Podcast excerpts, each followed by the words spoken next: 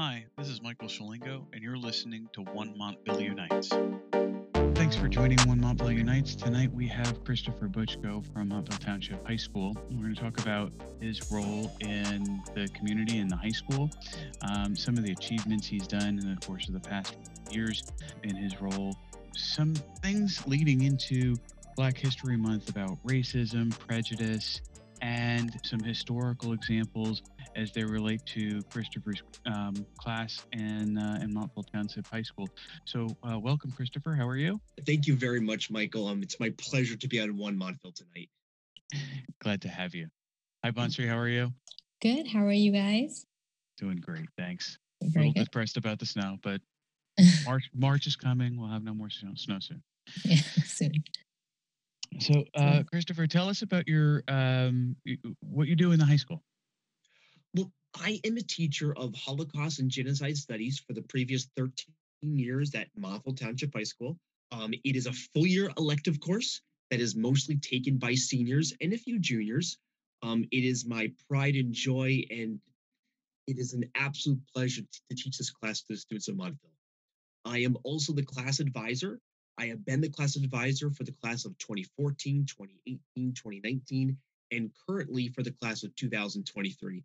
And I am the 2020 2021 Morris County Teacher of the Year. Congratulations! Wow. on that. Congratulations. That's a huge, Thank huge you achievement. The tough year to do it in. Oh, Yes, very, but it's it's been such an honor. It's something I never ever thought I would ever get. And so when it happened, it was it was quite a surprise. Well, you know, from what we've heard, the students love you, the teachers love you. So it's, I'm sure it's well Well, deserved. thank you very much. Um, so you, um, do, how many students in the, like in a, I don't even know how many students are in a, a given class in the high school, but how many students probably take your class out of like, what is the class size? Like 300?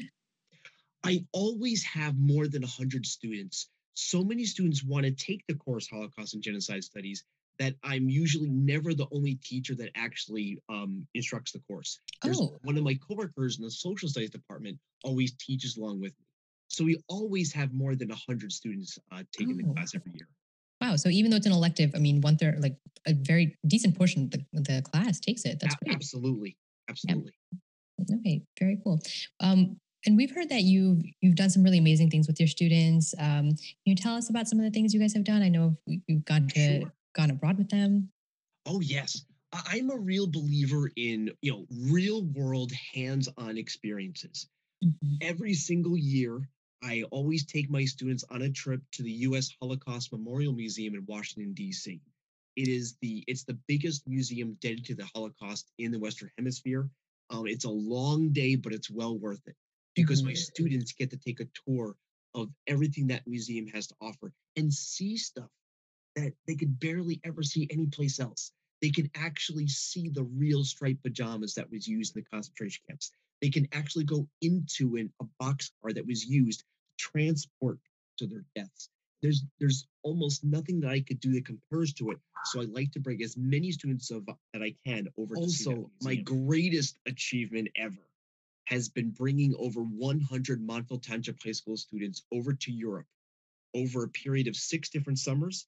I have offered this to my students where I take my students over to see all the plays that we talk about in our class in real life. So now I get to take my students on a personal tour of Auschwitz. I, I can't imagine ever topping that. That that's it's it's the greatest thing I've ever done as a teacher. And um, I Amazing. and believe me, it's the most stressful thing I've also ever done as a teacher. but I keep on doing it. So, and hope hopefully I will be able to do that again. You know, we'll see. Hopefully in 2022, and we'll, we'll see how things go now. yeah, there's there's really no better way of learning than than Oh. seeing things for your eyes. Mhm. It's it's there's nothing that compare. They'll remember those things so much more than they'll remember the lessons in your class, class or any what I class for sure. I realize stay with them for I can't take all my students. So what we do is when we go over to Europe, every single place we go, we take the video cameras and we film everything we go to. And when we come back home, I then take all the video footage and I edit it and I create what I call an in classroom field trip, where when we talk about Auschwitz, I could show my students an in class field trip to Auschwitz where they see me and other students that they know from previous grades literally give them a tour of Auschwitz. And it's, I have dozens of these in class field trips. I use them all the time. I have posted them on YouTube. Uh, my Mm-hmm. YouTube page is the letter C. My first name is Chris C. Butchko. If you type that in YouTube, you could see my videos and take the in-class field trips yourself. Um, I've also I have a will have a master's degree in Holocaust and genocide studies.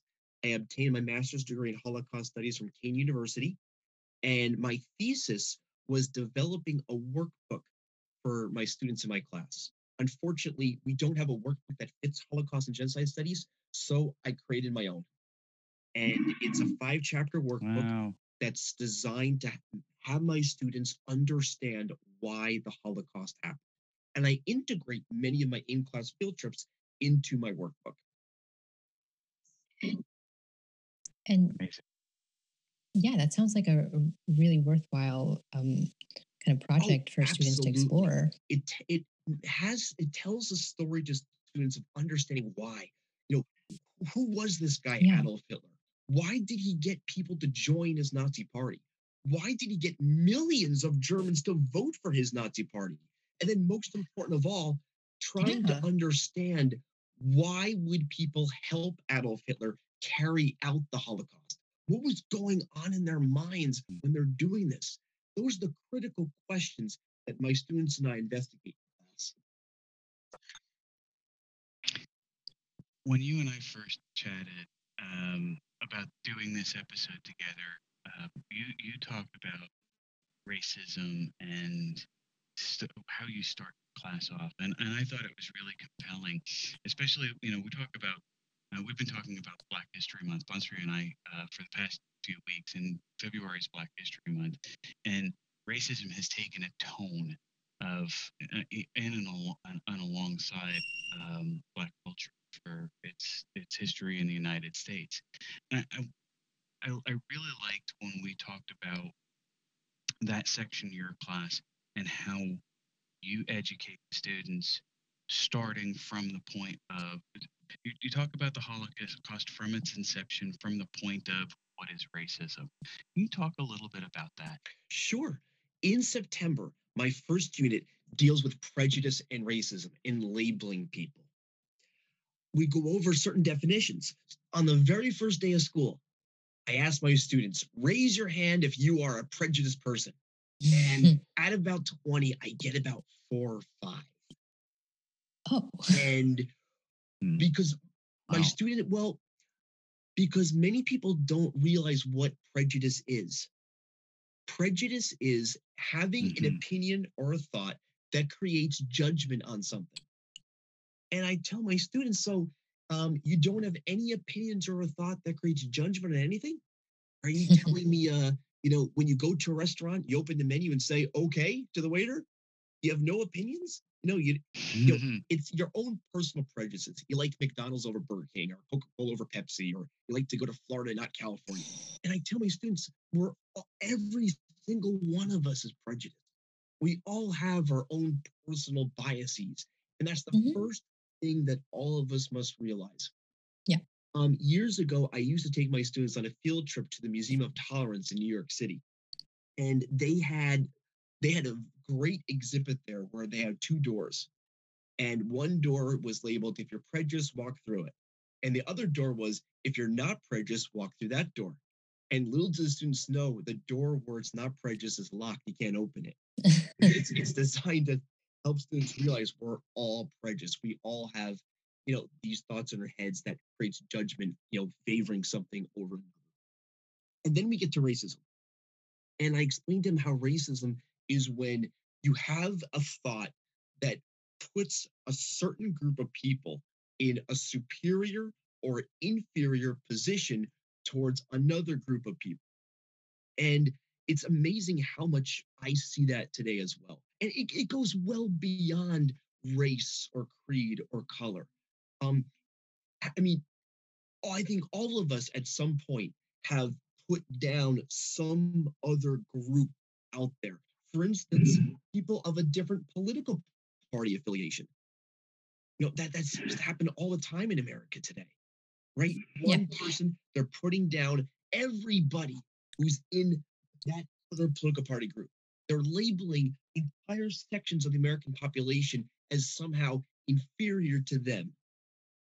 We see it all the time happening in our country today, unfortunately.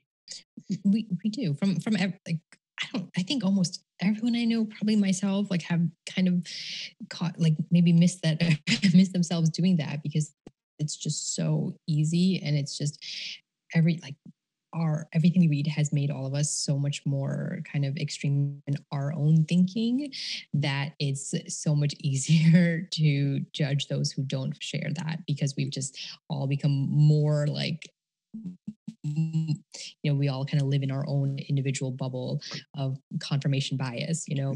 So we also talk about my class of why do people do this? Why do people do it yeah. why do people call each other names? Why do people bring down entire groups of people. And I, I explained to them very simply it's all people do this to make themselves feel better about themselves. Yeah. By believing an entire section of the American people is somehow less than them. It makes them feel better. Like they know more. They don't, they're not falling victim to this, mm-hmm. this type of way of thinking out there. They know better. It makes them feel better about themselves. I teach my students that I, I don't think we could ever eliminate prejudice. We can never eliminate people having opinions. But the key is if you catch yourself while you're doing that, then you're winning half the battle. Realizing it when you're doing it yourself. Mm-hmm. I've done it, I've done it a few times myself. Um, I'll never forget many years ago. In addition to a teacher, I'm also a numismatist. I collect coins.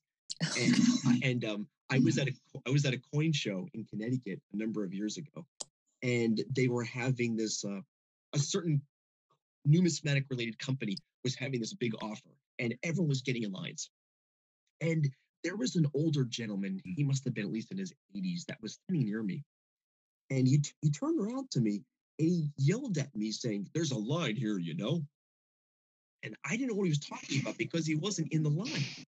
So, and about 30 seconds later, he cuts right in front of me and he goes, I was here first. There's a line. And in my head, I just, I start to call him some pretty bad names. And I begin to put him mm-hmm. down because he's some old guy. And it hit me, realized it. I said to myself, Chris, what are you doing? You're putting him down mm-hmm. and you're trying to bring yourself up. And it's exactly what you're teaching in your classroom. I caught myself. And I use that example in many of my classes to say, hey, if you catch yourself doing it, if you realize you're doing it, that's winning half the battle, guys. Realizing when your personal prejudices come out. That's amazing. I, I feel like you should teach this class to like adults, adults too, you know, because yeah, th- this is the thing. Like we you know, for a lot of people, last year's like all the events last summer, the, the whole Black Lives Matter, just all that stuff has made us sort of self-reflect and try to figure out like, wait, are are we kind of like a little bit racist, you know? And um, I, I, you know, I'll be honest, I, there have been times where I'm like, you know what, like I've had some misconceptions that I need to, you know, like figure out like rethink because it's just you know i really need to I, I, didn't realize that i you know I had some biases that were just completely ill founded. But what you mentioned is that, you know, yes, we all have them, but the really important thing is to recognize recognize them and you know accept that okay i have bias and that's terrible but let me grow. Let me let me learn. Let me see how i can kind of overcome that you know? And um, it's great that you teach students this. It's really important lesson. And i think you know for adults we can't really take your course but there are you know anyone listening there are implicit bias quizzes online. There's you can google implicit bias um, and like or do i have biases? And you can learn. And you know it's we live in a culture that sort of like is based on bias so it's it's not like anyone's fault that they have them it's kind of cultural but you know it's our duty to reflect and try to overcome what you know we may have learned throughout our life. Right. Yeah. Christopher, you talk about um, eh, about people getting um, bu- buying into those biases, be getting buying buying into those labels, right? When we talked about, you started to talk about how um, people elevate themselves, but how do we elevate ourselves, or how does it happen on a broader, more more cultural level? How do we say, you know, this one political party is better than this other political party. This race of people is better than that race of people. How does that happen? How do they? How, do, how does it? How do people get sucked into that? Well, you know what? When it comes to the history of the Holocaust, I right from the beginning, when we go to the first chapter of my workbook, I tell my students Adolf Hitler did not invent anti Semitism. The cornerstone of modern anti Semitism happened thousands of years ago. It all started in a land far away with a carpenter, with a guy called Jesus and how he died. And the death of Jesus and who got blamed for it became the epicenter of what will become modern anti Semitism. There was a belief that the Jewish people had killed Jesus. It, it is completely myth. There is no possible way. All the evidence points against it. However, there was a situation. Jesus lived in the Roman Empire. The Roman authorities under Pontius Pilate crucified Jesus. And the first followers of Christianity, they couldn't blame the death of Jesus on the Romans because they're living in the Roman Empire. The Roman authorities would have absolutely gone right after the, these group of people and, and crushed them. So, because mm-hmm. they can't blame the Roman authorities, they had to blame somebody else. And that's where it started. They blamed the Jewish people because the relationship between the Roman authorities and the Jews wasn't that great to begin with. And if they shifted the blame of the death of Jesus over to the Jews, the Romans became, mm-hmm. you know, more complacent about it. It got written into the Christian Bible, and right from there, it started. If and and the main thing to remember is this: because it's in the Bible, and if you look in the book of Matthew, you can um, you can read the book of Matthew, and you can see how it could be interpreted in the way that the Jews killed Jesus. Because it's written in the Bible, it was taught as doctrine by the church for a very long time. Oh. Uh, the Catholic Church did not come up with a document until 1965. It was called Nostra Aetate. And it was a document issued by the Vatican that says you cannot blame Jews in the time of Jesus or the Jews today for his death. Too late. Unfortunately, that was in 1965. So from the very beginning until 1965, it was very different. And after Nostra Aetate came out, many Protestant churches also came out with their own with their own doctrines saying you cannot blame Jews for Jesus. But again, the issue was for centuries, it almost was doctrine to believe this. Because if they killed Jesus, then who is their God? Who do they in? And mm-hmm. according to medieval church theology, it has to be Satan. And this belief that the Jews had worshiped the devil caused so many centuries of absolute oppression by the Jewish people. Um, there was many different examples I could talk about very quickly with you. There was something called the blood libel. It was a belief that to make Passover matzah, Jewish people had to take a Christian child and murder it and use its blood. Wow. It among people who just didn't know any better. Um, there was des- the, the theory of desecration of the host, the theory that Jewish people would take the host wafer used in Catholic masses and rip it up or take a knife through it. Desecration, because in the Catholic Church, when the priest blesses the host, it literally becomes the body of Christ. So to desecrate it is to go against God itself. During the and probably one of the most infamous examples of the hardships that Jewish people had to go through in the Middle Ages occurred in a German city called Nuremberg. During the Black Death, the Jews of Nuremberg were accused of poisoning the wells.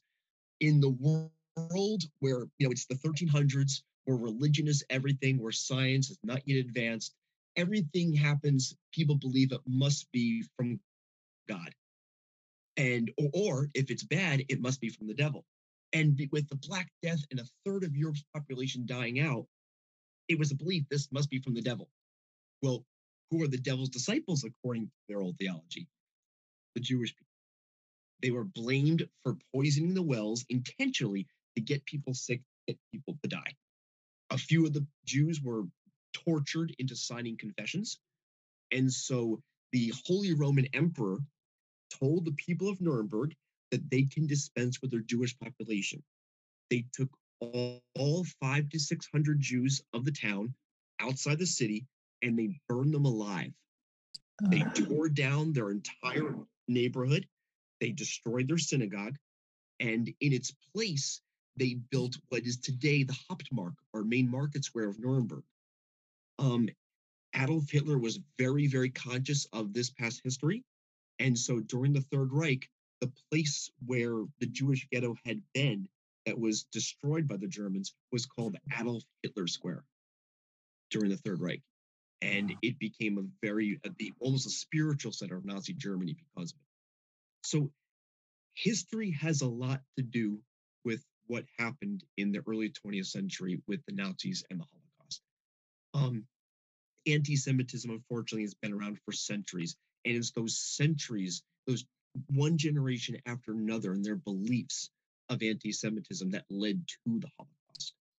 Now, before I, I do want to point out that before Hitler became very uh, famous in Germany, the German Jewish community was highly integrated.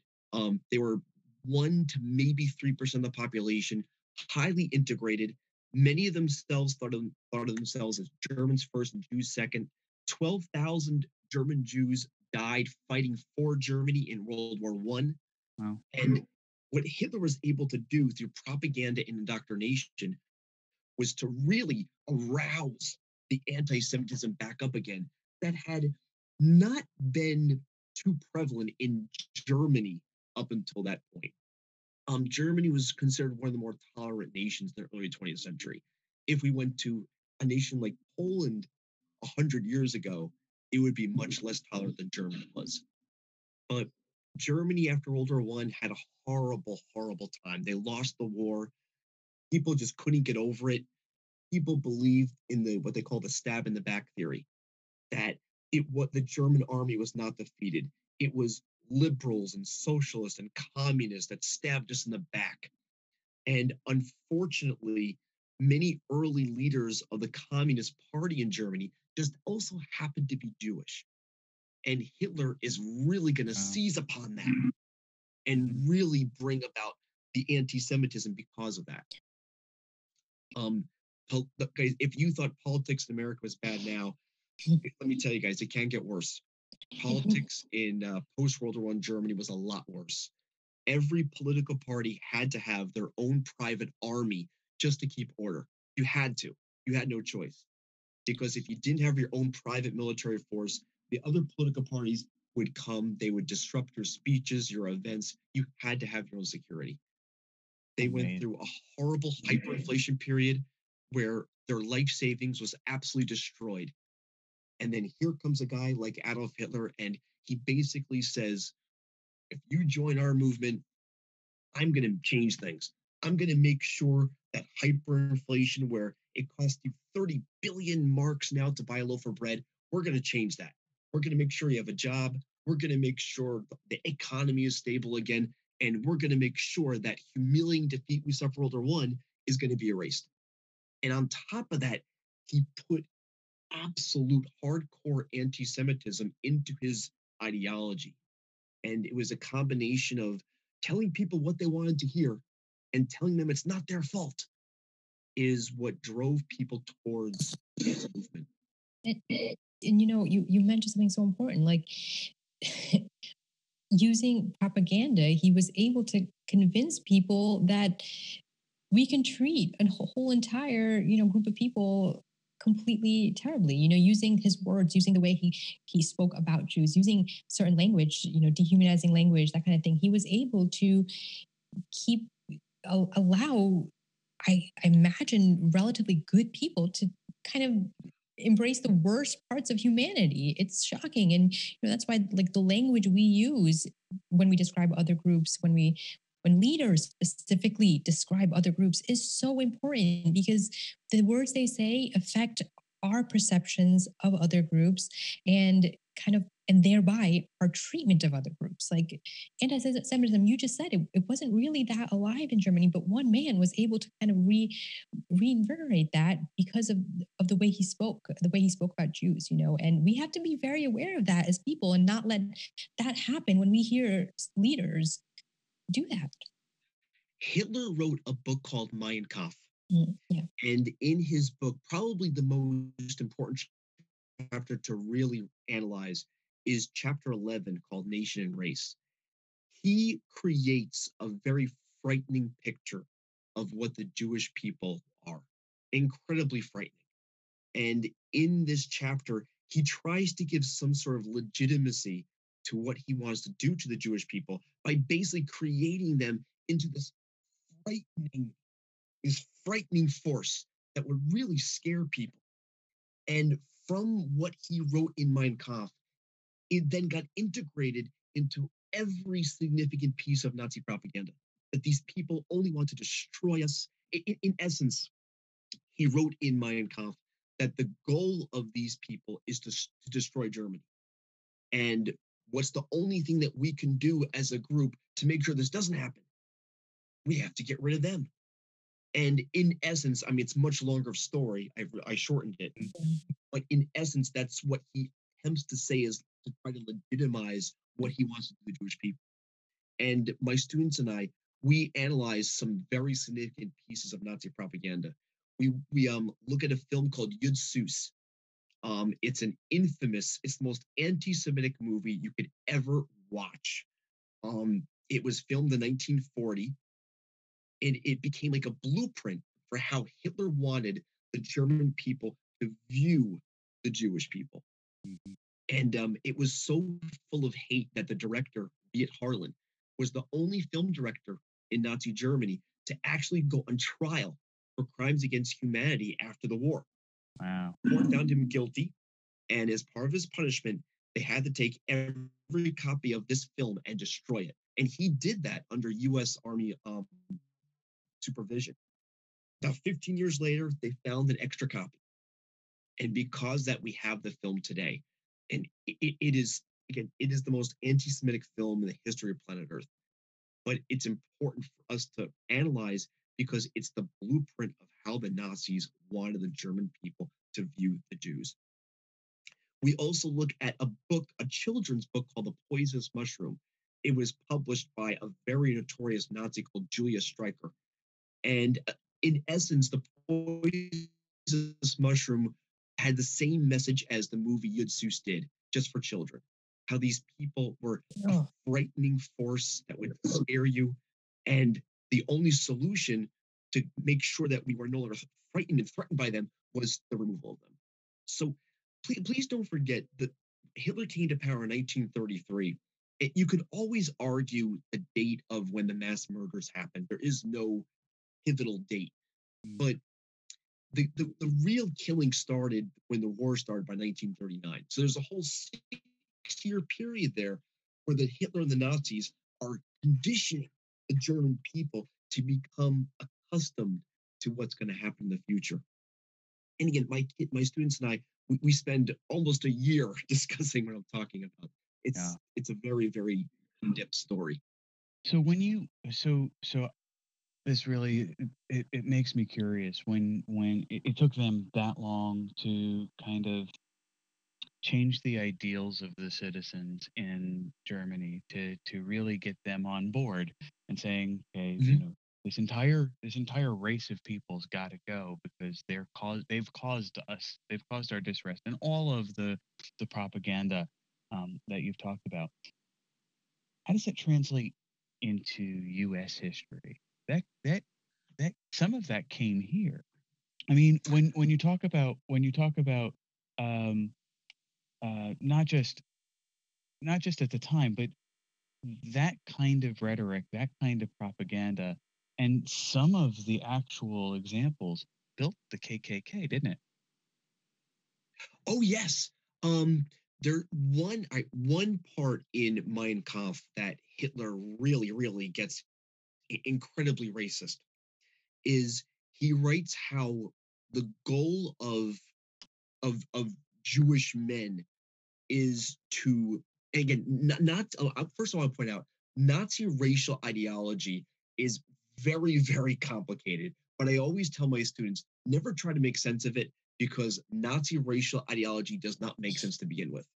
Mm-hmm. After the Civil War, one reason why the Ku Klux Klan was founded was this incredibly racist belief that somehow African American men wanted to go to bed with white women. And to protect white women from this evil force, we had to defend them. And it's one one incredibly ugly racist belief of you know why the, the Klan was formed in the first place. Hitler basically took that idea and put it in his ideology. Um, in this case, it was Jewish men wanting to go to bed with German women with a goal. And he said their goal simply is to breed the German people out of existence. Therefore, Germany will become a Jewish nation. The German people will disappear into history. And that is how Adolf Hitler tries to legitimize the Holocaust. If we don't do this to them now, they're going to get us. So it's it's us first. So it's, oh, know, I had my very complicated. Backwards. Then I thought it was. I thought that some of the ideals of the KKK came out of uh, German history, but you're saying it's the other way around. That that Hitler took his the whole. this is it's not just from U.S. history that whole incredibly racist theory um, has been around for centuries. It's been around in other cultures at other times as well. Okay, that's really interesting. I, uh, I, the, I, and and I know we're kind of we're running short on time, but I do want to talk about current events and and how yes. all of the kind of we're stuck at home. You know, we have a lot of time to pick sides. We have a lot of time to decide what group we belong in. We just have um, politics is a very big spectacle, but there's also a lot of other individual issues that people get on board in. What can what can you say about how a how people are using uh, modern social media um, in similar ways to how um, propaganda was was used in um, uh, in German history in the World War. Okay. In America in 2021, our media is really broken down into ideological lines. In Germany after the First World War, every political party had their own newspaper, their own media outlets. And in, in America today, it seems to be very, very similar how there's media for this one group of people that believes this, and so on and so on. The problem that we have is when we only listen to one of those media outlets and we surround ourselves with those that only think like we do, it creates a very intolerant atmosphere towards the other side. I'll never forget um, when Hurricane Sandy hit. I w- my house was out of power for six days. I stayed over my cousin's house and my cousin loved to watch a certain uh, a news channel, and uh, they were talking about the 2012 presidential election, and it seemed like if you just watched this channel, it would seem like that the candidate they were endorsing was going to win in a humongous landslide that maybe one or two people out there might be voting for the other guy, but it was the other person they were endorsing was full absolutely going to, you know, destroy his opponent in the election. And that's the issue that we face today. We watch one news channel, we hang around friends that only think like us, and it gives us an impression that could, could be very intolerant and dangerous. And um, as I mentioned earlier, one thing that we do as Americans, we are tending to put the other political ideology down and that's what's really driving a lot of people apart today. Well, you know, one thing that's really interesting, I just want to add is I recently read something about how Google has personalized search engines. Basically, what I be, no, have, considering my history, considering what I believe, Google knows obviously all this stuff, right? So uh, if I search something, I will get actually different results come up than somebody who has maybe like a different political ideology. So when we say we're living in different realities, it is really true. Like I am reading, like I we can Google the same thing, but based on where we live, based on our like past history and what Google thinks we like to read, based on the news places that we frequent, which represent our probably we'll actually get two completely different versions of the Google search results. So this just goes on to to so here I am thinking like like you know like I, I'm a huge like climate advocate. So if I search something, it'll all be like very like pro like you know pro environmental legislation, blah blah, blah pro like federal regulation, that kind of stuff, and I'll and I'll be like and obviously like very you know pro like climate change facts. You know, somebody else who's who's not really into that, they might get something else, and I might be like, how can you not like how can you think this? Like don't you know all this? And they don't because their search engine's actually giving them different information you know? So they don't actually li- like read the same stuff as i do. And what i mean they think what they're reading is true. I think what i'm reading is true you know? So but what it's really just doing is confirming what google thinks i want to know. And um, it's actually creating really creates like this these extreme political beliefs like like it just creates extremism in in both both directions you know?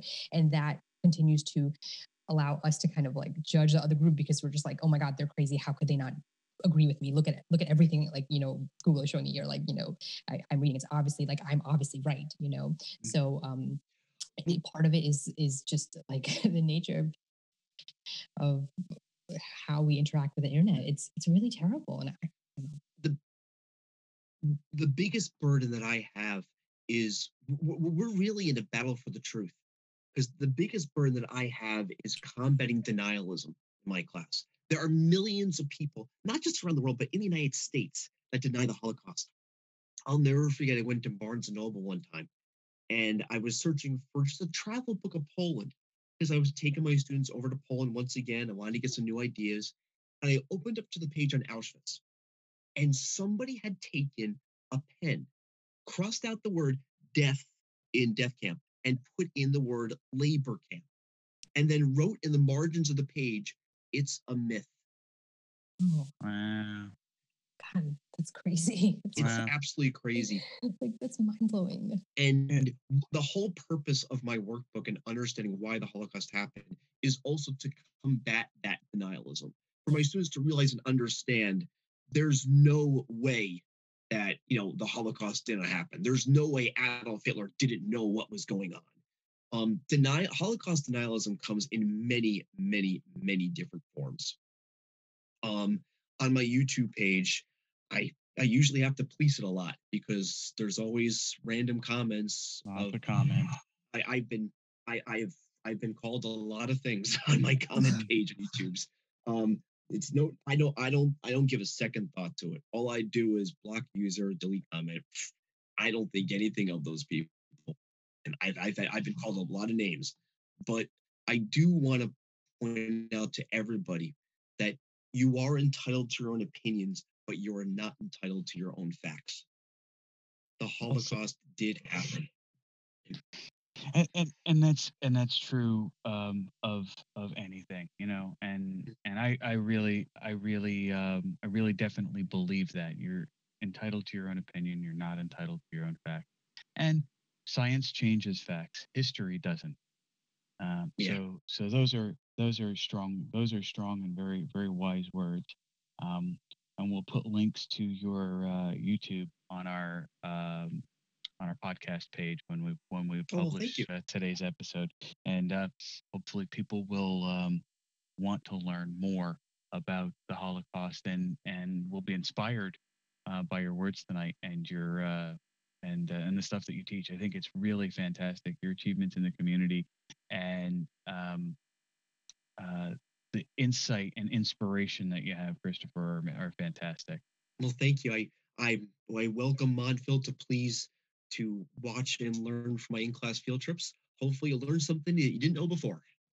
I'm definitely going to check that out for sure. That's that's awesome that you have that available for the public. I also want to mention that you know, like all of us can't really take your class, even though it sounds so amazing, and we can't really get to, you know, maybe visit Auschwitz anytime soon. But um, we all do have a chance to listen to the stories of a Holocaust survivor. One Montville is putting on an event February 23rd at 7 p.m. Um, you can go to the One Montville Facebook page to get more information. Um, the or just the web uh, the seminar link is bit.ly forward slash Toby T O B Y Levy L E V Y. So bit bit.ly forward slash Toby Levy. Just join at 7 p.m. on February 23rd to hear her incredible story of surviving Holocaust. Um, and you know, maybe it'll you know we won't be able to experience all the things our students get to see you know live but it's still it's going to be an incredible story and who knows how many chances we'll get to do that thanks for that Bunser. yes and i hopefully all my students will be able to attend on tuesday i've told them all about it it's their chance because i, I implore everyone as, as if you can please attend because we are reaching an age in which we're losing these people every day Mm-hmm. Yeah. You know, the, the youngest survivors are, you know, even if they were just a, a, small, a toddler, they're almost 80 years old now. And that's the youngest. Yeah. Yeah. yeah. Mm-hmm. We're we're running out of time to get the information from them that we still can, and um, we're we're we're lucky to have people like you, Christopher, who help um, help facilitate that. Well, thank you very much. I wish I could tell you more, but in the past 45 minutes, I basically had to condense September to June all together. You've done really well to do that. We really appreciate you having you tonight, Christopher. Hey, it, it's my pleasure. I could I could speak forever about it because and, and, because you you could tell from the things that I've said, uh, and I always tell my students from the first day, it's like this is a class on Holocaust and genocide studies. Now there are very few times in the year that we'll end our stories with and they lived happily ever after. Mm-hmm. Um, you know, my course is like a rated R course. You know, yeah. because I, I, don't believe in sugarcoating the Holocaust. No. If I did that, I feel I would be insulting the survivors by giving a version that's not reality, and I would be insulting my students by not telling them like the way it is. Mm-hmm. And so, I we there's no we don't hold back in my class. My students, we get to know as yeah. much as we can. Yeah. Well, thank you for sharing all of this. I think this conversation no was an extremely important one for kind of all of us to be. I hope so. Kind of to, to, think about. Yeah. So, thank uh, you. Well, thank you so much. I bid you both a good night, and um, we'll talk to you all soon. All right. Thank you very much, and thank all you right. very much. It's good to meet you. Good night. You too. Bye. You too. Bye. Bye.